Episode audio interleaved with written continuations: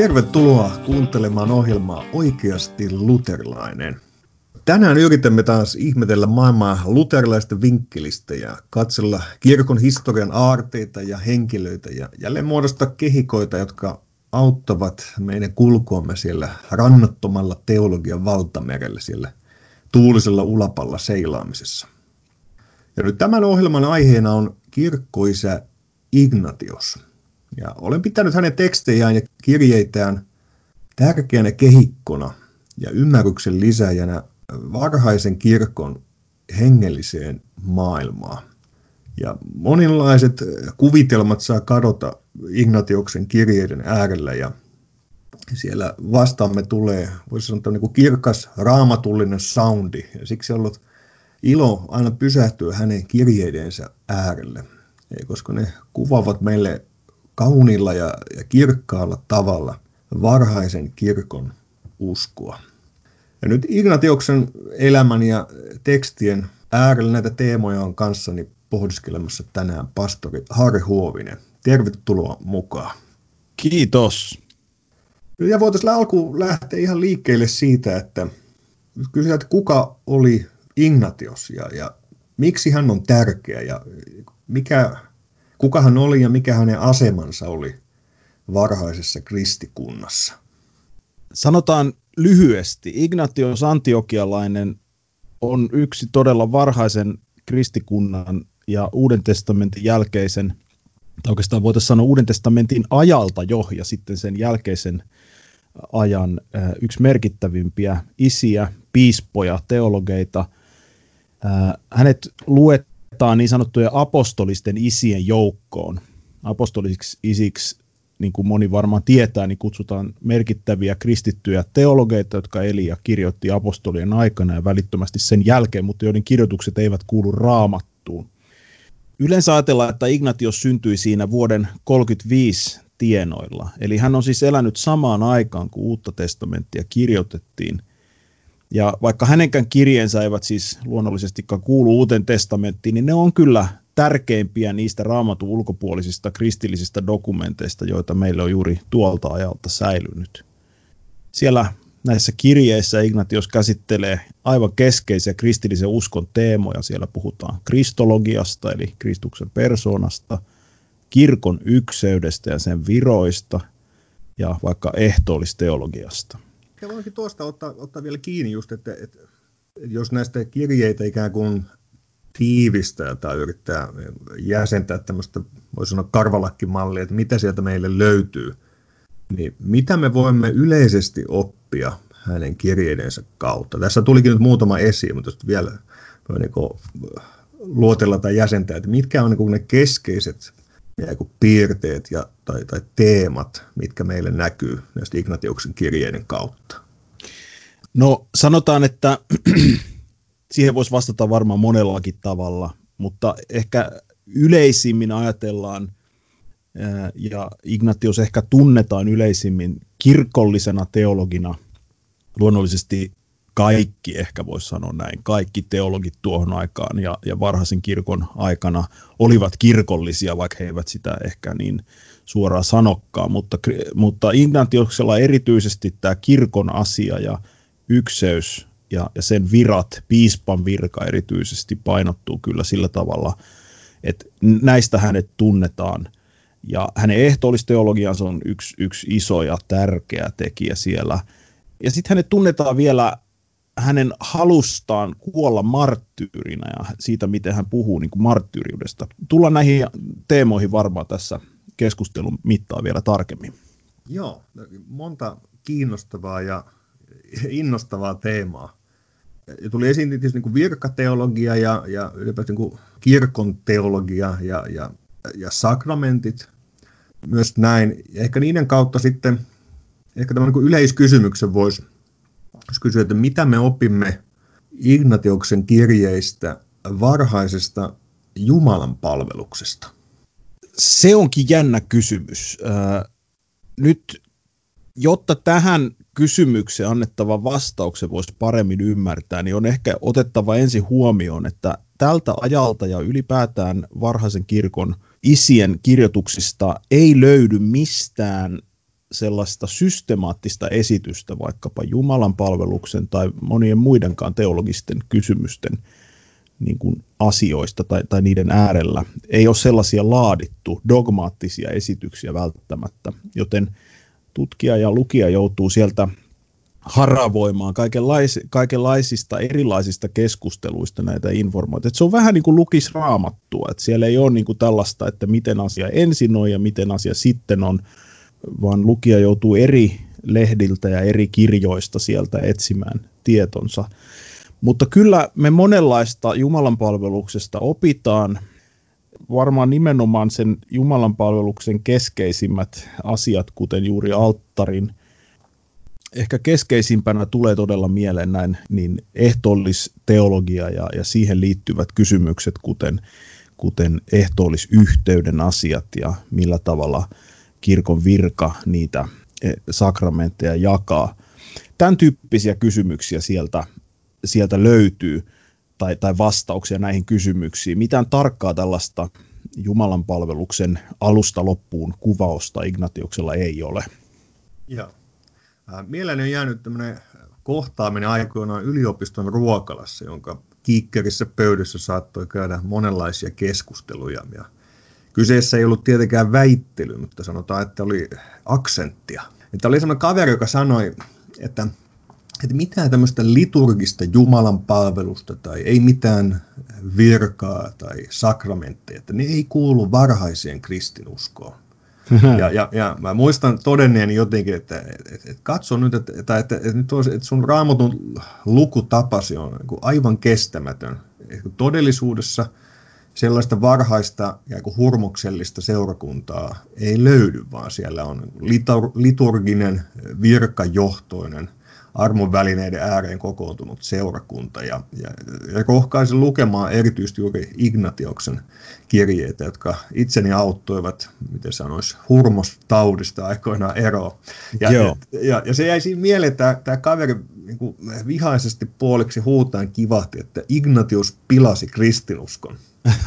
ja, okay. ja, ja, ja olen tätä joskus muistellut esimerkkinä siitä, että, että mikä on niin kuin, nähdäkseni niin kestämätön vinkkeli kristinuskon historiaa ja kuinka taas luterilaisuus haluaa säilyttää jatkuvuuden ja miten me iloiten siihen liitymme vaikka juuri Ignatiuksen hengelliseen maisemaan. Ja, ja, ja mä ajattelin, että kyse ei ole edes siitä, että meidän pitäisi niin joka lause allekirjoittaa, tai ettei Ignatius olisi voinut lausua mitään, joka tuntuu erikoiselta. Mutta on niin samaan aikaan selvää, että me emme liity luterilaisina siihen radikaalireformaation vinkkeliin, jossa pyhä henki katoaa apostolien jälkeen ja palaa vaikka sitten vasta Asussa kadulle 1906. Että se on niin kestämätön ajatus kirkkohistoriaa. Kyllä, ja täh- tähän voisi lisätä ehkä sen, että moni sanoo vaikkapa näin, että kun varhaisen kirkon siltä ja siltä isältä ei löydy tällaisia tekstejä tai he eivät puhu näistä asioista, niin Eh, niin siksi sitten ajatellaan, että, että vaikkapa nyt Jumalan palvelusta tai jotakin muuta keskeistä kristin, kristinuskon asiaa he eivät painottaneet tai pitäneet tärkeänä.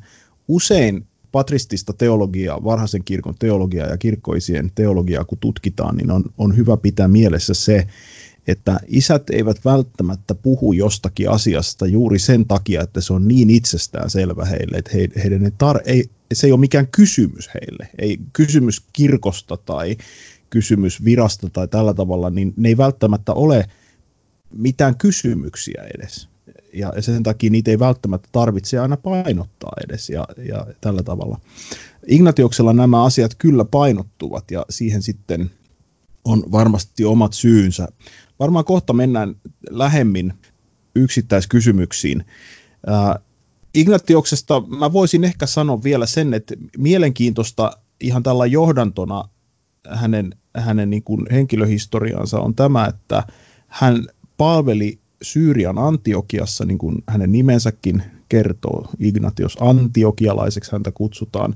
Antiokiahan on, niin kuin moni muistaa, niin Uudesta testamentista ihan tuttu kaupunki, sinne ihan ensimmäisten joukossa pakanoiden keskuuteen, kun evankeliumi lähti leviämään, niin sinne perustettiin seurakunta ja juuri siellä ensimmäistä kertaa opetuslapsia alettiin kutsumaan kristityiksi, niin kuin apostolien sanotaan. Sieltä myös Paavali aloitti ensimmäisen lähetysmatkansa ja Ignatios siis valittiin juuri tämän merkittävän kaupungin piispaksi. Se oli siis merkittävä paitsi Rooman valtakunnan yhtenä isona keskuksena, niin myöskin kristityille hyvin tärkeä kaupunki. Ja, ja, ja Ignatios on ajateltu ja jakeen, eli hän on todennäköisesti tavannut Paavalin ja, ja ollut hänen kanssaan siellä. Ja, ja se, se tekee hänestä jo valtavan kiinnostavan henkilön. Valitettavasti hänen elämästään tai toiminnastaan piispana ei ole säilynyt mitään tarkkoja tietoja, vaan me tunnetaan hänet oikeastaan vain näistä seitsemästä kirjeestä, jotka hän on kirjoittanut ja jotka hänen smyrnalainen virkatoverinsa Poly, Polykarpos on toimittanut ja sitten Eusebius kesarealainen tunnettu kirkkohistorioitsija on arkistoinut myöhemmin. Ja näin nämä kirjat on säilynyt meidän aikaamme. Ja voitaisiin oikeastaan ottaa kiinni no, juuri noista kirjeistä. Ja nyt tuli korostu tässä, ja tuli esiin tämä, tämä piispuusteema, ja mikä vahvasti jos liittyy Ignatiuksen tähän, tähän persoonaan ja ikään kuin miten se tapaan sanoa asioita ja se joku asema ja palvelustehtävä. Ja, ja nyt katsotaan näitä kirjeitä, niin ehkä voisi esittää tämmöisen yleisen kysymyksen, että, että minkälainen virkateologia meille tulee esiin Ignatiuksen kirjeistä. Hyvä. Tässä tulikin jo siitä sanottua jotakin, ja oikeastaan varmaan sitten toistan vähän sitä samaa. Eli, eli hän, hän siis painottaa selvästi seurakunnan paimenviran merkitystä ja voi ehkä sanoa, että erityisesti piispan viran merkitystä. Ja kuten tuossa viittasitkin jo, niin itsekin olen ajatellut, että tämä kyllä osoittaa sen, että hänen kirjeensä niin kuin, ää, niin hänen kirjeensä osoittaa virheelliseksi semmoisen populaarin nykykäsityksen, jonka mukaan niin kuin varhaiskristillinen kirkko oli selännyt jonkunlaisen tällaisen autuaalisen hengellisen impulsiivisuuden vallassa – tai niin kuin moni ehkä ajattelee, että kirkollinen järjestys, järjestys ja kirkon virat on jotakin tämmöistä myöhempää lisää, esimerkiksi valtiokirkollisen hallintojärjestelmän tuottamaa lisää tai jopa seurausta niin kuin tällaisesta alkuperäisen lainausmerkeissä vapaan kristillisyyden rappiosta. No, totta kai me ei ole raamatusta nähdä, että tämä käsitys on tosi ongelmallinen – kirjoittahan Paavali jo siellä kirkon viroista ja vaikkapa siitä, että seurakunnassa kaiken on tapahduttava järjestyksessä. Mutta nyt tätä samaa asiaa painottaa myös Ignatius. Hän mainitsee siis aivan valtava monissa kohdissa piispan presbyteerit eli papit ja sitten diakonit. Eli hänellä on tällainen viran kolmijako. Ja tämä osoittaa selvästi sen, että nämä virat on siis ollut olemassa kirkossa jo silloin, kun Ignatioksen kirjeet kirjoitettiin, ehkä siinä vuoden sata tienoilla. Ja näiden virkojen on myös nähty siis silloin aivan itsestään selvänä kuuluvan kirkon elämään. Tämä on niin kuin merkittävä lähtökohta. Mutta tota, tässä ei ole kysymys nyt mistään sellaisesta ankarasta niin kuin kahlitsevasta järjestelmästä, joka kahlitsee kristittyjen vapauden, vaan ihan, ihan jostakin muusta. Tämä seurakunnan järjestys Ignatioksen ajattelussa ja, ja kaikki nämä virat, ne perustuvat siis siihen järjestykseen ja rakkauteen, joka on Jumalassa itsessään. Piispalla ja hänen alaisuudessaan toimivalla papistolla on Ignatioksen mukaan esikuvansa taivaassa. Ja tämä kuvastuu hänen sanoissaan, kun hän kirjoittaa näin. Onhan myös Jeesus Kristus meidän horjumaton elämämme, isän mieli, samoin kuin piispoillakin etäisimmillä paikoillaan maan äärissä on Jeesuksen Kristuksen mieli. Sitten edelleen hän kehottaa seurakuntaa toimimaan kaikessa Jumalan tahdon mukaan sillä tavalla, että piispa toimii Jumalan sijassa, presbyteerit puolestaan apostolien sijassa ja diakoneille on uskottu Kristuksen palveluvirka. Tällä tavalla siis Jumalassa itsessään on ja, ja hänen, hänen niin kuin sisäisessä järjestyksessään, jos näin voi sanoa, on, on seurakunnan järjestyksen ja virkojen perusta. Mä näen itse tämä siis, että se on niin suoraan jatkoa ikään kuin sille, mitä Paavali kirjeissään kehottaa, ja kuin pastoreita kilvoitteluun ja sitten toisaalta seurakuntalaisia tukemaan pastoreita siinä omassa viranhoidossaan ja, ja se, että ei, ei ole hyvä, että he murehtien joutuvat sitä, sitä tekemään. Ja sitten vaan tietty tämmöinen kuin, myös se, että, että kun jos pastoreita kehotetaan kun, yhteyttä Kristuksen kanssa, että tämmöinen tietty, miten sanoisi, niin kuin kirkkauden tavoittelu siinä ja, kirkon elämän, elämän kannalta. Ja juuri sitten tämä niin kuin, niin kuin vaikka Ignatius sanoo, että seuratkaa kaikki piispaa niin kuin Jeesus Kristus, Isää ja vanhempia niin kuin apostoleja ja diakonia taas kunnioittakaa kuin Jumalan käskyä. Ja toisaalta tulee tämä sitten yhteys sakramentteihin esiin, että, että älköön kukaan ilman piispaa toimittako mitään seurakunnallista toimitusta. Sellaista ehtoollista pidettäköön pätevänä, joka tapahtuu piispan tai hänen valtuuttamansa henkilön toimesta. Niin ne piispa ilmaantuu, siellä olkoon lauma, samoin kuin katolinen kirkko on siellä, missä Jeesus Kristus on. Ilman piispaa ei ole lupa toimittaa kastetta eikä rakkauden ateriaa. Kyllä, näin hän kirjoittaa todella. Eli siis tässä, näissäkin kohdissa painottuu se, se selkeä asia, mikä Ignatioksella on, että, että piispan tehtävänä on siis jakaa Jumalan sanaa ja, ja sitten alttarisakramenttia seurakunnalle. Toki kastetta myös. Ja hän kirjoittaa vielä erikseen, että piispan tulee pitää kokouksia, hänen pitää etsiä kaikkia ihmisiä henkilökohtaisesti, olla leskien huoltajana ja parantaa syntisairaita, ilmeisesti juuri sanalla ja sakramenteilla. Ja, ja Ignatius painottaa näin, että kun piispa tätä kaikkea tekee, niin Jeesus itse puhuu seurakunnalle ja liittää seurakunnan itseensä ja itsensä kautta isään. Eli, eli siis tällä tavalla – viran kautta koko kansa liittyy, seurakunta liittyy Jumalaan.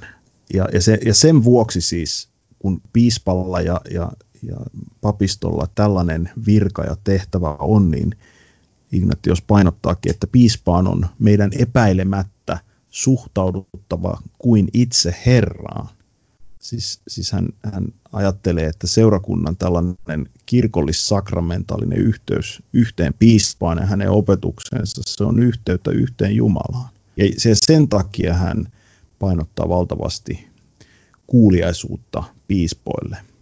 Ja tällä tavalla siis tämmöinen kuuliaisuusasia, mikä ehkä nyky individualistisessa nykykulttuurissa ja joka kristin uskon sisäänkin on tullut, niin tota, joka tuntuu ehkä hankalalta ja tällaiselta niin kuin jonkun mielestä ehkä vastenmieliseltäkin, niin, niin se on, siinä on kysymys vaan siitä, että kansa pääsisi Jumalan yhteyteen. Hmm. Eli se on tämmöistä, niin kuin, siinä on tämmöinen lahjaluonne tässä hmm. kaikessa. Et me helposti nykyaikana me ikään kuin näemme väärin sen kokonaisuuden, jos meiltä jää tämä, tämä puoli siitä pois, että miksi Ignatios kirjoittaa tämmöisiä asioita. Ja, niin. ja, eikä myös vaikeus tässä, että jos me käsitellään Ignatiuksen ajattelua, niin on hankala puhua pelkästään virkateologiasta, koska siinä välittömästi tulee myös koko se kirkon elämä ja sakramentit. Kyllä. Niveltynyt niin, ja, ja niiden kautta taas ylipäänsä pelastus ja kokonaisuus. Kyllä. Siis sitä, että, Just näin.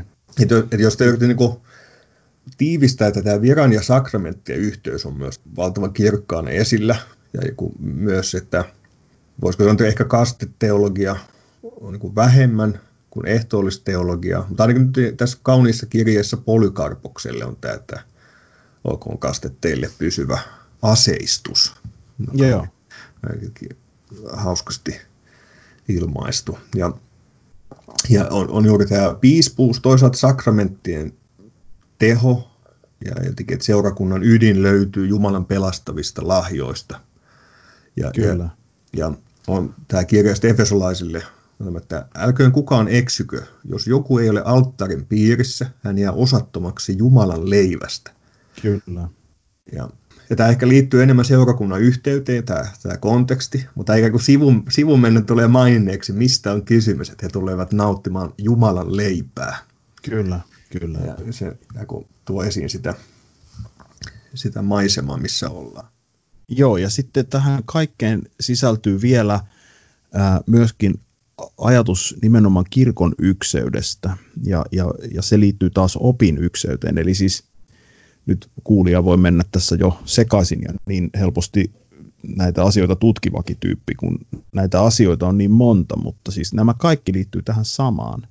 Sama on todella siis, siis virka ja, ja, ja sakramentit ja, ja, ja kirkon olemus, ykseys ja, ja Jumalan ykseys ja, ja, ja sitten näiden kaikkien evankelisten lahjojen vastaanottaminen, eli, eli, eli pelastus. Eli tota, sanoisin näin, että tämä, tämä viran ykseys, jos siihen vielä palataan virkateologiaan, niin, niin se, se liittyy Ignatiuksella vahvasti nimenomaan niin kuin opin ykseyden kysymykseen myöskin. Hän sanoi, että älköön olko mahdollistakaan minkään seikan muodostua teitä, eli seurakuntaa, hajottavaksi tekijäksi, vaan yhdistykää piispaan ja johtajienne kanssa katoamattomuuden kuvaksi ja opetukseksi. Eli siis tällä tavalla tämä kirkon hierarkia ja sen virkojen olemassaolo, niin se ei Ignatiuksella tarkoita mitään sellaista monarkiaa, josta käsin yksi alistaisi alaisiaan, vaan pikemminkin seurakunnan järjestys on koko ajan yhteydessä Jumalan – ykseyteen, kristillisen opin yhtenäisyyteen ja kristillisen rakkauteenkin. Ja jos mä saan vielä lainata yhden kohdan, niin mä ajattelen, että tätä kaikkea kuvastaa hyvin Ignatioksen sanat Efesolaisille, jossa hän puhuu heidän piispastaan Onesimos-nimisestä piispasta. Hän sanoo näin, nyt olenkin saanut Jumalan nimessä kohdata koko teidän suuren joukkonne Onesimoksessa miehessä, joka rakkaudessa on sanoin kuvaamaton teidän ajallisessa piispassanne. Toivon, että te rakastatte häntä Jeesuksen Kristuksen mielen mukaisesti ja että te kaikki olette hänen kaltaisiaan. Siunattu hän, joka on lahjoittanut teille sen armon, että on katsonut teidät arvollisiksi omistamaan sellaisen piispan. Siis huomaatteko, tässä on, tässä on valtavan iso asia. Hän puhuu ajallisesta piispasta Onesimoksesta. Ja siinä on ajatuksena tämä, mikä esiintyy hänellä sitten muissa kohdissa, että Kristus itse on kirkon herra ja varsin piispa. Ja kuitenkin kun seurakunta elää tässä ajassa, niin se tarvitsee myös ajallisen ja näkyvän ja korvin kuultavan kaitsijan, eli piispan. Ja, ja sitten hän sanoo vielä, että piispan virka on jotakin, jo, jo, jonka sen kantaja niin se ei ole, sitä ei ole saatu omalta itseltään tai ihmisiltä, vaan itseltään Jumalalta. Ja niinpä siis piispa onkin mies, jonka piispana ovat Isä Jumala ja Herra Jeesus. Eli, eli tällä tavalla siis piispa on lahja, jonka Jumala armossa on antanut seurakunnalle. Ja sitten hän sanoo vielä, että tämä Efeson piispa Onesimos on rakkaudessa sanoin kuvaamaton. Eli, hänen, hänen tehtävänsä siis ei ole johtaa seurakuntaa minkään tyrannin tavoin, vaan rakastaa ja palvella sitä. Eli, eli siis hän on esimerkkinä ylimmäisen piispan Jeesuksen rakkaudellisesta asenteesta seurakuntaansa kohtaan. Ja, ja tämä esimerkin mukaisesti myös seurakunnan tulee sitten rakastaa piispansa ja ottaa hänestä malli. Eli kyse ei ole mistään tällaista hallintoherruudesta, vaan Jumalan käsky perustuvasta rakkaudellisesta järjestyksestä, jossa kaikki ovat seurakunnassa omilla paikoillaan ja sitten samalla sitoutuvat yhden piispan yhteen opetukseen ja sen kautta itsensä Kristuksen ja Isään. On hyvä, että nostit, ton, nostit noita esiin, koska, koska mun pelkoni on usein, että me juuri nykyajan vinkkelistä me luetaan niin väärin tätä Ignatiuksen pyrkimyksiä ja sitä maisemaa, missä hän on. Ja jollain tavalla se, samaan aikaan tämä, miten se, tämä on niin kuin mystinen yhteys, joka Ignatiuksen kirjeissä nousee – kun hän puhui, että, että näitä siis kaikki olette matkakumppaneita, Jumalan kantajia ja temppelin kantajia ja Kristuksen mm. kantajia. Siis, siis tämä, että ja joka suhteessa Jeesuksen Kristuksen käskyjen kaunistamia. Ja, ja, ja tämmöinen toistuu, että tehkäämme siis kaikki ajatellen, että hän asuu meissä, jotta me olisimme hänen temppeleitään ja hän meissä Jumalamme. Ja, ja, ja, ja juuri ne tulevat esiin esiin rakkaudessa. Ja tämä sama taama taas sitten taas toistuu ja yhdistyy juuri sitten tähän, tähän myös niin kuin piispuus-teemaan, että et älkää tehkö mitään ilman piispaa ja säilyttäkää ruumiin ja Jumalan temppeliin, rakastakaa yhteyttä, välttäkää hajannusta, että olkaa Jeesuksen Kristuksen seuraajia. Et, et voisiko sanoa niin, että, että toisaalta nousee juuri tämä yhteys, mystinen yhteys Jumalaa, ihmiset Jumalan temppeleinä, toisaalta Jumalan kirkkotemppelinä, Jumalan läsnäolon paikkana – johon sitten liittyy olennaisena juuri sit tämän lahjaluonteen vuoksi tämä piispuuden, mutta myös muiden viranhaltijoiden kunnioittaminen ja rakkauden osoittaminen kaikille. Joo, mä sanoisin, että tämä on kaikki hirveän uusitestamentillista, raamatullista. Yksi konitolaiskirja kuudes lukuko se on, missä puhutaan, missä puhutaan ruumiista, yksittäisen ihmisen kristityn ruumiista temppelinä. Sitten taas ensimmäinen Pietari 2 puhuu seurakunnasta temppelinä. Eli, eli tämä yksilön ja yhteisön ulottuvuus on näissä kirkon kuvissa kyllä läsnä samojen kuvien käytössäkin. Ignatioksella ehkä mielenkiintoinen asia, ja, ja tämä nyt liittyy tähän sakramenttiteologiaan, niin, niin on nimenomaan tämä, että seurakunta pysyisi, hän, hän niin kuin toivoo, että seurakunta pysyisi ruumiillisesti ja hengellisesti Jeesuksessa Kristuksessa. Ja hän rukoilee seurakunnille yhteyttä Kristuksen lihaan ja henkeen. Eli siis hän näyttää tässä painottavan Kristusyhteyden koskevan niin kuin koko ihmistä, koska ihminen on sielusta ja ruumiista koostuva kokonaisuus. Eli siis siksi hänen ihmisen yhteys Kristukseen ei ole ainoastaan hengellistä, tämmöistä jollakin tavalla eteeristä, vaan se on hirveän konkreettista ja ruumiillista. Ja tämä holistinen yhteys toteutuu nimenomaan alttarilla, jossa seura, josta seurakunta saa osakseen Kristuksen ruumiin ja veren ruumiillishengellisesti nautittavaksi. Ja sillä tavalla tämä kaikki, mitä piispan virastakin puhuttiin ja sen tehtävistä, niin se liittyy nimenomaan tähän, että ihmiset tulevat osalliseksi tästä jumalallisesta ateriasta. Ei ainoastaan yksilö, yksilöinä, vaan siis yh, yhteisönä. On kysymys seurakunnan ateriasta. Jos otetaan tästä vielä kiinni, että, että olisiko muutama lainaus vaikkapa Ignatioksesta ehtoollisesta teologiasta, kyllä. kuvaisi, niin mitä haluaisit nostaa esiin? Täältä löytyy kyllä muutamia, joita voisin ottaa esiin. Nimenomaan juuri siksi, että ehtoollisessa yksittäiset kristityt ovat eh, yhteydessä yhteen leipään ja sen välityksellä yhteen Kristuksen ruumiiseen, niin he Ignatioksen ajattelussa ovat yhteydessä myös toisiinsa. Ja koska he näin ovat yhteydessä Kristukseen, joka itse on elämä, niin he tulevat itsekin osallisiksi elämästä ja kuolemattomuudesta Kristuksessa. Ja tätä Ignatius ku- kuvaa valtavan kuuluisilla sanoilla, jotka hän kirjoittaa Efeson seurakunnalle. Hän sanoo näin, te kaikki yhdessä, mies mieheltä, joka ainoa armossa, tulette koolle yhdessä uskossa ja Jeesuksessa Kristuksessa, joka lihan puolesta on Daavidin sukua, ihmisen pojassa ja Jumalan pojassa, ollaksenne kuuliaiset piispalle ja presbytereille, jakamattomin sydämin, ja murratte yhtä ainoaa leipää, joka on kuolemattomuuden lääke, vastamyrkky, jonka vaikutuksesta emme kuole, vaan elämme ikuisesti Jeesuksessa Kristuksessa. Eli siis Ignatioksen mukaan ehtoollisen opin puhtauden ja kirkon ykseyden välillä on yhteys. Koska siis Kristus ja hänen oppinsa on yksi, ei sakramentaalinen yhteys häneen voi toteutua missä tahansa, vaan se toteutuu yhdellä alttarilla, yhden oikeaa oppia julistavan piispan alaisuudessa. Nyt kun Ignatius on kirjoittanut juuri piispan ja seurakunnan ykseydestä, niin hän jatkaa heti perään näin. Rientäkää siiskin yhden ainoan Jeesuksen Kristuksen luo kuin yhteen ainoaan Jumalan temppeliin, kuin yhden alttarin luo, hänen, joka on lähtenyt yhden ainoan isän luota, oli hänen luonaan ja on sinne palannut. Edelleen Ignatius kehottaa sitten Filippin seurakuntaa tällä tavalla. Pyrkikää siihen, että teillä olisi käytössä yksi ainoa ehtoollinen. Onhan Herramme Jeesuksen Kristuksen ruumis yksi ainoa, samoin malja yksi ainoa yhdistymiseksi hänen vereensä ja alttari yksi ainoa, samoin kuin piispa on yksi, yhdessä presbyterien ja diakonien palvelustovereideni kanssa. Siis tästä kaikesta käy siis ymmärrettäväksi tämä Ignatioksen keskeinen kirkkoopillinen lausunto, jonka otitkin jo esiin, että se, joka on alttarin piirissä, on puhdas, mutta se, joka on alttarin ulkopuolella, ei ole puhdas. Vai oliko se tämä, johon viittasit, samanlainen, samankaltainen lainaus. Jos joku ei ole alttarin piirissä, hän jää osattomaksi Jumalan leivästä. Tämä siis tämä ajatus toistuu Ignatioksella mm. tällä tavalla. Alttarin piirissä olemisella Ignatius tarkoittaa yksinkertaisesti ehtoollisyhteyttä kirkon piispan ja papiston kanssa. Ja sitten taas alttarin ulkopuolella olemisella hän tarkoittaa näiden asioiden toimittamista ilman piispaa ja papistoa, siis niin kuin ihan fiilispohjalta, kuka missäkin haluaa sellaista muka tehdä.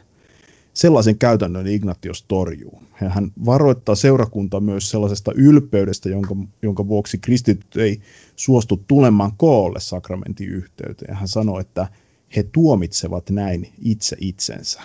Toisaalta hän sitten kyllä kehottaa niin kuin positiivisesti seurakuntaa kokoontumaan usein ottamaan vastaan Jumalan lahjoja. Hän kirjoittaa, Pyrkikää mahdollisimman usein kokoontumaan viettääksenne Jumalan eukaristiaa, eli siis ehtoollista, ja ylistääksenne häntä. Kun näet usein tulette koolle, kukistuvat saatanan vallat, ja hänen taholtaan uhkaava turmio raukee teidän uskonne yksimielisyyden vaikutuksesta. No tuossa aiemmin viitattiinkin tähän marttyyriutta käsitteleviin teksteihin, ja jossa, miten se sanoisi, aika ronskillakin tavalla Ignatios näistä kirjoittaa, ja ne on joskus sitten herättänyt kysymyksiä, se jotenkin tuntuu niin toisenlaista maailmasta tulevan, ja mitä niistä tulisi ajatella, ja ehkä kun itselle jotenkin sama tämä tietynlaisen niin kirkkauden tematiikka niissä, niissä on, niin on, on, on, on niin huikea. Siis se, ylipäänsä Ignatiuksen kirjeet ja se Jumalan valtakunnan ääni, mikä sieltä kuuluu ja miten se elähdyttää sielua. Ja jotenkin se niin kuin ihana sakramentaalisen Jumalan kirkon ja sen armon välineiden ääreltä kuuluu ei niin kuin lainomainen piiskoren ääni, vaan, vaan Kristuksen kutsu uuteen elämään ja etsimään ensin Jumalan valtakuntaa. Ja, ja sama tämä, niin tämä marttyyriusteema, siis mä, että Ignatiuksen kirjeet luettua, niin mä, mä olin niin täynnä semmoista luterilaista hurmosta ja totesinkin vaimolle, että, että, että melkein on semmoinen olo, että, että syöttäkää minut leijonille, niin minusta tulee Jumalan leipä. Sitten sit tähän, tähän vaimo sanoi, että, että pieni ongelma on se, että lähimmät leijonat löytyy Korkeasaaresta. No, Joo, mut, kyllä. Mutta mut, si, no, siihen se hurmos sitten päättyikin ja, ja ajattelin, että ehkä täällä ajassakin on vielä tehtävää. Ja jätetään olisiko, hän kuitenkin ollut, olisiko hän kuitenkin ollut valmis syötättämään sut leijonille? no, ei tarvi mennä siihen. Jätetään se toiseen ohjelmaan. Okei, okay, no. Mut, pidetään mut sitten toinen ohjelma. Hyvä toinen. Jätetään nyt kuitenkin, jätin nyt kuitenkin Korkeasaaren reissun väliin, mutta, mutta ajattelin, että Ignatiuksen äärelle pysähdyttäminen voi niin elähdyttää, elähdyttää sielujamme, mutta miten, miten nämä tekstit tästä kärsimyksen tematiikka ja minusta tulee Jumalan puhdas leipä. Miten, olisiko sulla antaa tämmöisiä niin kuin, vähän kehikoita ja välineitä ymmärtämään, että miten, miten saada kiinni näistä? Katsotaan, mitä pystytään tekemään. Ehkä hiukan tausta on kuitenkin hyvä sanoa ensin, jos sopii. Siis todella Ignatios puhuu marttyyriudesta, hän on yksi kuuluisimmista marttyyreistä tänä aikana, ja taustalla siis on tämä näin, että hän oli siis Antiokian piispa ja tuona aikana Rooman keisari Trajanus, joka hallitsi vuodesta 98 vuoteen 117, niin jollakin, jossakin tällä välillä, me ei tarkkaan tiedetä milloin, mutta jossakin tällä välillä Ignatios vangittiin kristillisen tunnustuksensa takia. Ja hänet kahlittiin kiinni kymmeneen sotilaaseen ja tällä tavalla tällaisessa saattueessa kuljettiin, kuljetettiin Syyriasta, Antiokiasta aina Roomaan asti tuomittavaksi ja telotettavaksi. Ja koska matka oli pitkä, niin tuo karmea saattue pysähtyi tämän matkan varrella monissa nykyisen Turkin ja Kreikan kaupungeissa. Ja näiden pysähdysten aikana Ignatius saattoi sitten tavata paikallisten seurakuntien kristittyjä ja tämän matkan aikana hän myös kirjoitti nämä seitsemän kirjettään kuusi eri vähän Aasian, Kreikan ja Rooman seurakunnille ja sitten vielä yhden ystävälleen Smyrnan piispalle Polikarpokselle, jonka hän myös tapasi tämän matkan aikana. Ja hän siis oli täysin tietoinen siitä, mihin hän on menossa ja mitä varten. Hän tiesi, että hänet telotetaan. Hän jopa lausuu tietävänsä sen telotustavan. Eli hän tiesi, että hänet annetaan, tullaan antamaan petojen syötäväksi. Ja tämä sitten lopulta tapahtui Roomassa ilmeisesti vuonna 107. Tietenkään hän ei itse siitä enää voinut kirjoittaa, mutta näin historian kirjoituksesta arvellaan. Mutta sitten jos puhutaan ihan tästä marttyyri, suhteesta marttyyriuteen, niin tota, voitaisiin sanoa jotakin seuraavaa koska Ignatios oli täysin tietoinen siitä, mitä hänelle tulee käymään, niin, niin näin ajattelen, että, että ei ainoastaan siitä huolimatta, vaan, vaan ehkä juuri siksi hän halusi palavasti päästä pian Roomaan, kuolemaan Kristuksen nimen tähden. Ja niin kuin sanoit, niin tota, tällainen suhtautuminen marttyyriuteen saattaa ehkä jostakin nykykristitystä tuntua hiukan vieraalta, mutta tässä ei ole kysymys mistään tällaisesta pakanallisesta maailmanpakoisuudesta, vaan pikemminkin Ignatius on erinomainen esimerkki kristitystä, joka ei kiinnitä katsetta etupäässä niihin ajallisiin lahjoihin, joita Jumala on tätä elämää varten antanut, vaan pikemminkin lahjojen antajaan, eli Jumalan itseensä. Ja näissä kirjeissä toistuu yksi sana, jota hän, jolla hän kuvaa itseään. Kirjeiden alussa hän esittelee itsensä paitsi omalla nimellä Ignatios, niin hän, hän sanoi, että hän on Hotheophoros, eli Jumalan kantaja, tai voitaisiin kääntää myös Jumalan kantama. Ja tämän nimityksen merkitystä voidaan ehkä selittää tällä tavalla, että Kristuksen kirkon piispana, Herran, Herransa todistuksen tähden vangittuna ja sitten marttyyrikuolemaa kohti kulkevana kristittynä Ignatios oli itse tullut kokonaan Kristuksen todistukseksi, ikään kuin tällaiseksi niin kuin astiaksi, joka kuljetti Kristuksen evankeliumin monien ihmisten luo. Ja hän tiesi hyvin, että häntä kohtaava kärsimys oli siis osallisuutta Kristuksen kärsimyksiin. Ja nyt kun Ignatius matkasi tässä sotilassaattuessa Roomaan, niin hän ikään kuin samasti tämän matkan siihen matkaan, jota hän teki kohti Kristuksen iankaikkista valtakuntaa. Hän kirjoittaa siitä valtavan kauniisti, ja jos olisi nyt aikaa, niin voisimme katsoa niitä kaikkia hienoja kohtia, missä hän puhuu siitä, miten hän idästä, siis Syyriasta, auringon noususta lähtee ja tulee kohti länttä, siis Roomaa, auringon laskun puolta. Ja hän, hän niin kuin kulkee kohti oman elämänsä auringon laskua päästäkseen nousemaan ylös Kristuksessa. Mm. Se valtava upeita kielellisiä kuvia, miten hän kirjoittaa. Joo. Ja, ja, ja sitten kun hän tiesi tällä tavalla pääsevänsä marttyyryyden kautta Kristuksen iankaikkisen valtakuntaan, niin hän jopa kutsui kahleitansa hengellisiksi helmiksi, joiden kaunistamana hän toivoi pian pääsevänsä osalliseksi ylösnousemuksesta. Ja siis tällä tavalla niin pidätys ja lähestyvä marttyyrikuolemakin oli, oli Ignatiokselle Jumalan antama kutsumus, joka koituisi Jumalan kunniaksi. Hän oikein toivoi ja odotti tulevansa surmatuksi, sillä hän ymmärsi, että sillä tavalla hän tulisi kokonaan uhratuksi Jumalalle. Ja, ja voi olla, että siinä on taustalla tällainen ajatus, että hän, hän ymmärtää, että tämän maailman asiat, niin kuin ajatukset, houkuttaa ihmistä poispäin tämmöisestä itsensä uhraamisesta Jumalalle, josta vaikka nyt, jos mä nyt tästä itse aavistelen, niin roomalaiskirjan 12. luvun ensimmäinen jae puhuu ruumiinsa antamisesta eläväksi uhriksi. Hän, hän ajattelee, että hän haluaa tulla uhratuksi Jumalalle. Toki tässä, tässä yhteydessä sitten ei enää eläväksi, vaan, vaan, vaan, vaan kuolemansa kautta uhratuksi. Hän sanoi näin, että hänen, kun hänen ajallinen elämänsä päättyy, niin hän pääsee myös vapautumaan siis tämän maailman kunniasta ja sen iloista ja pääsee yhteyteen kuoleman voittaneen Kristuksen kanssa ja ylösnousemuksen osallisuuteen. Siis hän pääsee perille ja se on hänen, se on hänen niin kuin halunsa ja toiveensa. Sen takia, kun hän niin paljon sitä odottaa, niin hän on valmis menemään kuolemaankin. Ja sitten hän kirjoittaa valtava hienosti, että sinne, siis ylösnousemukseen, sinne puhtaaseen valon saavuttua hän alkaa olla ihminen. Eli hän tajuaa, että silloin hänen ihmisyytensä niin kuin tulee sellaiseksi kuin se on alun perin tarkoitettukin.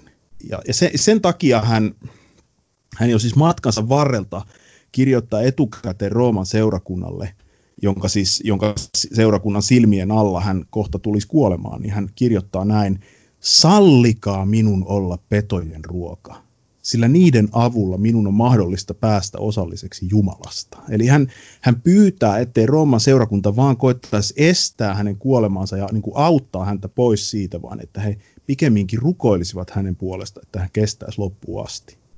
Kun Ignatius haluaa päästä Roomaan ja tulla petojen ruuaksi, niin siinä ei ole kyse tällaisesta niin kuin itsetuhoisesta halusta kuolla marttyyrinä, mitä sellaistakin valitettavasti on kirkohistoriassa nähty. Se ei ole mitään tämmöistä typeryyttä, niin kuin jo, joillakin kristityillä, että he ovat niin kuin suinpäin ehdoin tahdoin menossa kuolemaan. Raamatussahan on ihan selvästi nähtävissä se, että kristityt ja itse Herra Jeesuskin menivät pois sieltä, missä heille haluttiin tehdä pahaa, paitsi tietysti sitten, kun Herran aika oli kuolla ristillä Jumalan pelastussuunnitelman mukaan. Mutta Ignatioksen kohdalla kysymys on siis siitä, että hänet on jo otettu kiinni ja hän tietää, että se, se tuomio on vääjäämättömästi hänen edessään ja, ja sille ei näin niin kuin ajallisesti katsoen mitään voi ja se on hänen kutsumuksensa nyt kuolla. Mutta että kysymys ei ole sellaisesta niin kuin hulluudesta, että hän haluaisi suinpäin näin niin kuin va- vapaudestaan käsin syöksyä kuolemaan, vaan, vaan ainoastaan käydä loppuun sen tien, joka hän näkee nyt itselleen annetun. Joo. Ja muistan, miten erityisesti nuorempana kristittynä, kun törmäsi näihin teksteihin, että missä, missä hän toteaa, että halajan kiihkeästi kärsimystä, mutta en tiedä, olenko sen arvoinen. Niin Joo. Jotenkin samaan aikaan tuolta hämmentäviltä ja vähän hupaisiltakin. Mutta sitten jos voi yrittää eläytyä sen Ignatioksen maailmaan, niin olisi kyllä niin huikea ju, juuri miten sitten kuvaa tätä, tätä kulkeutumista sinne auringon laskuun. Ja, ja tämä myös, niin kuin tuosta mainitsit kirjeen roomalaisille, missä on sitten just tätä kärsimystematiikkaa eniten, niin Tähän voi muuten kuriositeettina lausahtaa, että kun Ignatius kirjoittaa Roomaa, niin hän ei viittaa sanallakaan Paaviin. Kuten, kuten, ei, kuten ei muutenkaan varhaisissa teksteissä, mitkä on Roomaa osoitettu, että Joo. nämä aina alleviivaavat sitä, kuinka tällainen Paavin virka on sitten aika lailla myöhempää juttua. No, tulihan, tulihan siihen taas pysähdyttyä, ei, ei muuta kuin terkut taas vaan Paaville ja jatketaan me eteenpäin. Joo. Um, no ehkä vielä kysyisin sellaista, tässä on tullut näitä yksittäisiä asioita ja tätä, ja tätä teemaa paljon, paljon esillekin jo toki, mutta, mutta voiko Ignatioksen, niin kuin, mitä se olisi, pelastuksen teologiasta, mit, mitä siitä voisi nostaa vielä esiin, tai ylipäänsä Ignatioksen, onko, jotain, onko, onko hänellä jotain, mikä on meille vaikeaa? Siis tämä kärsimysteema nyt tulikin vastaan, mikä voi joskus kummastuttaa, mutta minkälaisia ajatuksia herää? Mikähän hänessä olisi vaikeaa? Jos mä nyt kierrän tämän kysymyksen ystävällisesti ja vastaan jotain tuosta pelastuksen teologiasta. Sopiiko sellainen? Ignatioksen pelastuksen teologian lähtökohtana voitaisiin ehkä pitää sellaista ajatusta, joka raamatussa toki esiintyy ja sitten aiemmassa juutalaiskristillisessä opetuksessa on olemassa kaksi tietä. Ja tämä on niin se, mistä hän niin minkä systemaatikko voisi laittaa sinne alkuun, että tästä lähdetään liikkeelle. Hän kirjoittaa näin, edessämme on yhtä aikaa nämä kumpikin, kuolema ja elämää, ja kukin on menevä omaan paikkaansa. Onhan kahdenlaisia rahojakin, Jumalan ja maailman, ja kumpaankin niistä on painettu oma leimansa. Epäuskoisissa on tämän maailman leima, uskovissa taas on rakkaudessa isän Jumalan leima Kristuksen kautta. Mutta Kristuksen elämä ei ole meissä, jolle me vapaaehtoisesti valitse kuolemaa liittyen hänen kärsimykseensä. Ignatius perustaa pelastuksen teologiansa vahvasti Kristuksen työlle, Kristuksen inkar- inkarnatoriselle työlle, ja tästä puhuvat hänen sanansa, jotka ovat ehkä kaikkein kuuluisimmat hänen sanoistaan. Nyt ne on hyvä tässä lausua. Hän sanoi näin. Yksi on lääkäri, lihallinen ja hengellinen, syntynyt ja syntymätön, lihaan tullut Jumala, kuolemaan tullut todellinen elämä, sekä Mariasta että Jumalasta syntynyt, ensin kärsimyksen alainen, sitten sen ulkopuolella, Jeesus Kristus, meidän Herramme. Eli siis hän painottaa Kristuksen todellisen lihaan tulemisen merkitystä pelastuksen perustana.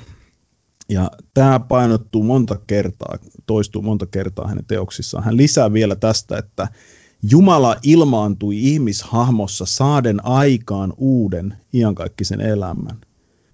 Ja sitten hän kirjoittaa, että seurakunta nautti rauhaa niin lihan kuin hengenkin puolesta Jeesuksen Kristuksen kärsimyksen ansiosta, hänen, johon perustuu myös kristittyjen toivo ylösnousemuksesta. Ja nyt, nyt äsken kun puhuttiin Ignatioksen sakramenttiteologiasta, niin todella hänen ajattelussaan tämä pelastuksen teologia liittyy läheisesti juuri sakramenttiteologiaan ja myös kirkkooppiin. Sakramenttien välityksellä Jumala liittää ihmiset yhteen Kristuksen kanssa ja hänen pyhän ruumiinsa kirkon kanssa. Ja sitä, näin ajattelen, on pelastuminen Ignatioksen mielessä. Mm. Jos kuvaa tätä kirkollis-sakramentaalista pelastuksen yhteyttä raamatullisilla kuvilla, niin kuin tuon ajan teologit useinkin tekivät, hän soveltaa Jeesuksen puhetta viinipuusta ja sen oksista, ja hän viittaa mielenkiintoisella tavalla kristittyihin ristinpuun oksina, jotka tuottavat katoamatonta hedelmää.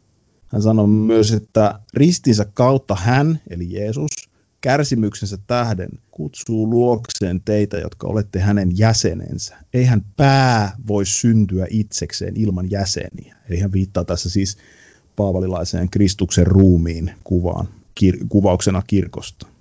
Vielä yksi tärkeä pointti mielestäni on hänen pelastuksen teologiassa, joka on hyvä tässä yhteydessä sanoa.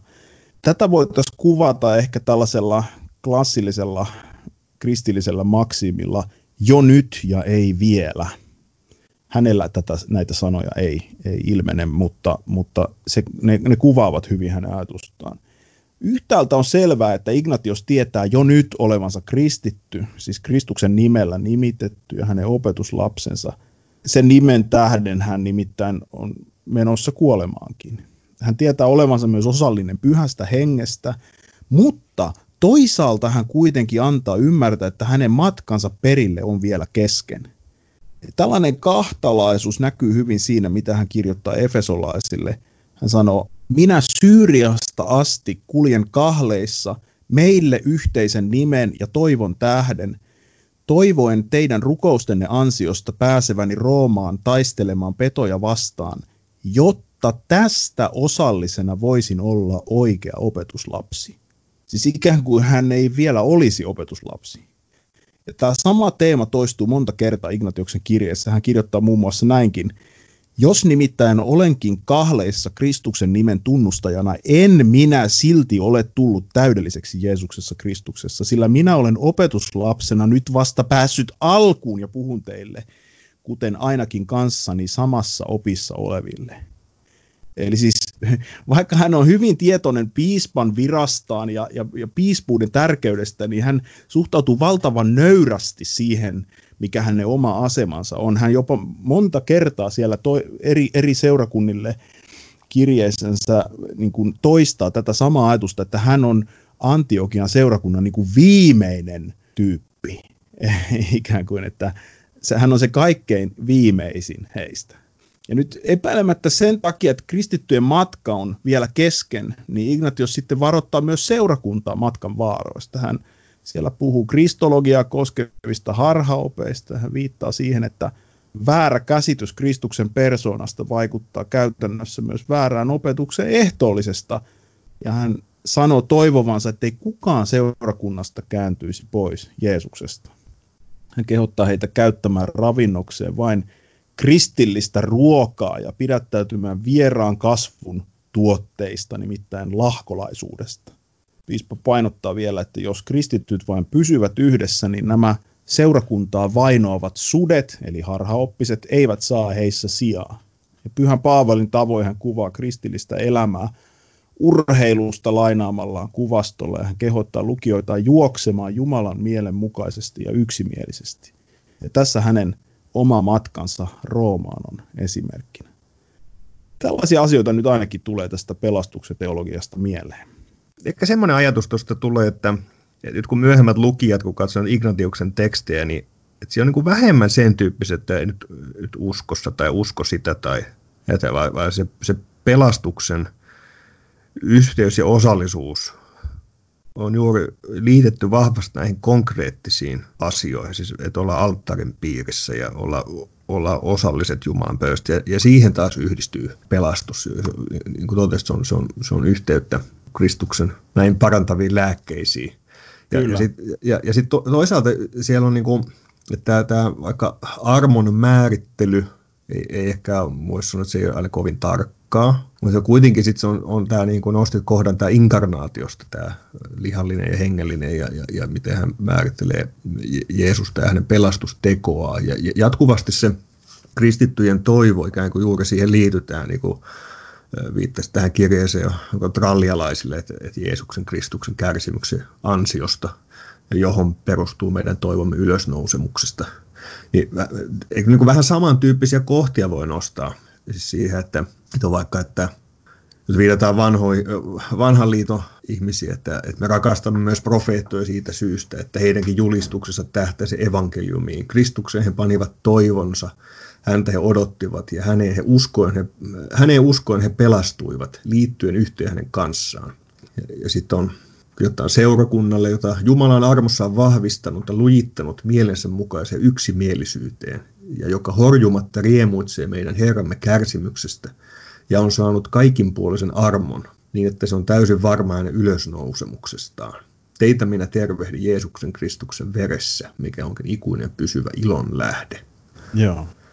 Tuo on muuten mielenkiintoinen pointti, mitä sanoit tuosta uskosta. Me helposti haluttaisiin lukea vanhoihin teksteihin sisään niitä ajatuksia, joita meillä itsellämme on ja mitä me itse pidämme tärkeinä. Nyt en tietenkään sano sitä, että mekö pitäisi uskoa tärkeänä, mutta, mutta aika mielenkiintoinen asia on se, minkä olen huomannut varhaisen kirkon isiä lukiessani ja erityisesti nyt mä itse olen tutkinut lähinnä vähän myöhäisempiä isiä, 300-luvun isiä, mutta, mutta sama varmaan ehkä kyllä pätee Ignatiokseenkin. Ja, ja se on tämmöinen asia, että kun, kun puhutaan kristityksi tulemisesta ja kristittynä elämisestä, niin, niin tot, kyllä siellä uskosta puhutaan ja uskon tunnustamisesta ihan julkisestikin uskon, uskon tunnustuksessa, joka tapahtuu kasteen yhteydessä. Mutta semmoinen merkillinen asia ja merkittävä asia on, tai huomio on se, että kyllä on vaikea varhaisen kirkon, varsinkin itäisen teologien, itäisten teologien teksteistä löytää ajatusta tällaisesta, niin kuin, että kristit, kristityksi tulevilta vaadittaisiin jotakin sellaista kokemuksellista uskoa, tai että puhuttaisiin uskosta tällaisena kokemuksellisena asiana, miten ehkä nyt sitten tämmöinen yksilösuuntautuminen nykyään protestanttisessa kristiuskossa ehkä ja sen eri muodoissa, niin, niin mikä, mikä on ehkä tärkeää ja, tai pidetään tärkeänä, niin, niin kyllä sitä enemmän, huomattavasti enemmän painottuu ihan tällainen äh, sakramentaalinen yhteys Kristukseen ensin kasteessa, sitten ehtoollisessa ja, ja mm. yhteys kirkkoon ja, ja yhteys kirkkoon nimenomaan Kristuksen ruumiina. Tällä tavalla se semmoinen henkilökohtaisen uskon painotus, mikä sinänsä on tietysti ihan oikea, sen, sen intentio on varmaan nykyään ihan monilla ihan oikea, mutta semmoinen niin kuin henkilökohtaisen niin kuin uskon kokemuksen painottaminen, se, se lähes puuttuu kyllä kokonaan näistä teksteistä. Mm. Että voisiko sen ajatella niin, että, että jos nykyään helposti myöhemmässä protestanttisuudessa ja olisiko oikein sanoa, että evankelikaalisuudessa, niin ainakin se on mahdollisuus, että se vaikeaksi kysymykseksi tulee semmoinen kristitylle, että onko tämä mun usko nyt ja onko mun uskon kokemukset riittävän varma ja onko minulla nyt pelastusvarmuus jotenkin sisimmässä tai riittävä tunne siitä ja, ja näin, niin, niin että kun me katsotaan tätä varhaisen kirkon maisemaa, niin, niin se, tämä kysymys, että siellä kirjassa ei tule vastaan tämmöistä, tai se voisi että sen vastaus on siihen se, että, että sä saat luottaa, kun sä, saat, että kun sä elät Jumalan pelastavia lahjoja äärelle, että se, se kysymys, että, että, että tulee alttarin piiriin, tule sinne, missä jaetaan kirkon aarteita, mihin, missä Jumalan armo ja ylösnousemuksen lupaus on. Ja mihin Just mun mielestä nähdäkseni sit, niin kuin, perinteinen luterilaisuus liittyy tähän samaan viestiin kyllä. Siis, että se, se jatkuvasti ikään kuin yrittää ohjata sieltä ikään kuin ihmisen sisäisen kokemusmaailman rakentamiselta, sieltä hiekalta rakentamiselta sitten kalliolle rakentamiseen, niihin Jumalan antamien armon välineiden ja armon julistuksen varaan rakentamiseen. Just näin. Ja, ja sitten joku saattaisi ehkä nyt vielä opponoida tätä mun lausuntoa sillä, että eikö, eikö, eikö sitten siihen aikaan varhaisessa kirkossa henkilökohtaisella uskolla ollut mitään merkitystä, tai että, että oliko ne sitten jotakin tällaisia pelkkiä laitoskirkkouskovia, jotka vaan luotti siihen, että kun ulkoisesti veivataan jotkut toimitukset, niin sitten pelastuu e, e, ilman mitään niin kuin henkilökohtaista uskoa. Ei kysymys siitä ole. Katsokaa nyt hyvät ihmiset, että siis tämä mies, Ignatius Antiokialainen, hän on tällaisen uskonsa varassa valmis menemään kuolemaan, että et, et kokeilkaa vaan. Tervetuloa niin kuin joukkoon. Että, Onko Korkeasaari avattu jo? niin, että et tavallaan niin kuin, et tällä tavalla he ymmärsivät uskon, että siis kirkollinen elämä ja siihen liittyminen on, on liittymistä Kristukseen. Ja se on jotakin niin isoa ja niin suurta, että, että siis – sen varassa voi mennä kuolemaan. Eli siinä, siinä on, puhutaan ihan muusta asiasta silloin kuin, kuin tällaisesta, että mi, miten minä koin tämän uskon tai jotakin. Tuleeko vielä joku teema mieleen, jonka haluaisit nostaa Ignatiokselta loppukaneetiksi mieliä elähdyttämään tai hämmentämään? No mä sanoisin näin niin kuin yleisesti, että itsekin varhaisen kirkon teologian opiskelijana ja oppilaana, niin kehottaisin kaikkia suomalaisia kristittyjä lukemaan niitä varhaisen kirkon tekstejä, joita nyt suomen kielellä on saatavana. Niitä on aika paljonkin ja, ja tota, toki se on vasta pieni murtoosa, mitä kaikesta siitä rikkaudesta on ehditty kääntää, mutta Suomen patristinen seura.fi on, on sieltä, löytyy, sieltä nettisivulta löytyy muun muassa tämmöinen lista suomeksi käännetyistä teoksista. Niitä kannattaa ihan itse lukea. Samalla toki kannattaa aina sitten pitää myös hatustaan kiinni, koska kyllähän sielläkin voi monenlaista näissä teksteissä tulla vastaan. Mutta kriittinen lukija voi sieltä löytää monenlaista hyvää ja tärkeää. Että semmoinen rohkaisu tässä nyt olisi, että suosittelen itse ottamaan myöskin selvää asioista. Apostoliset isät nimisestä teoksesta, joka muuten on juuri suomennettu uudestaankin. Siitä löytyy tämä Ignatius Antiokialaisen tunnettu tuotanto. Kiitos tästä rohkaisusta ja lämmin kiitos, että pääsit ohjelmaan mukaan. Ei haittaa. Yes, ja kuulijoille muistutukseksi, että, että lukekaa ihmeessä Ignatioksen kirjeitä ja jos menette Korkeasaaren, niin olkaa tarkkoina siellä leijonahäkin kohdalla, että te vahingossa hurmoksessa hyppää sinne. Mutta kun Tätä katsotte... suosittelee erityisesti isä Joelille.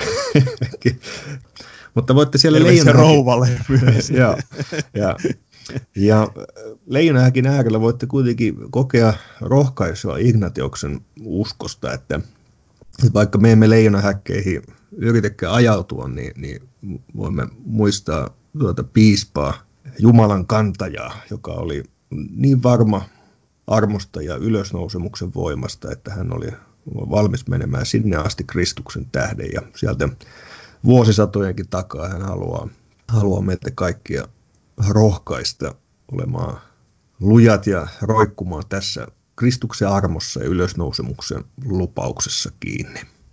Ja seuraavaan ohjelmaan saakka kuulemiin ja jatketaan näiden innostavien teemojen äärellä jälleen ensi kerralla.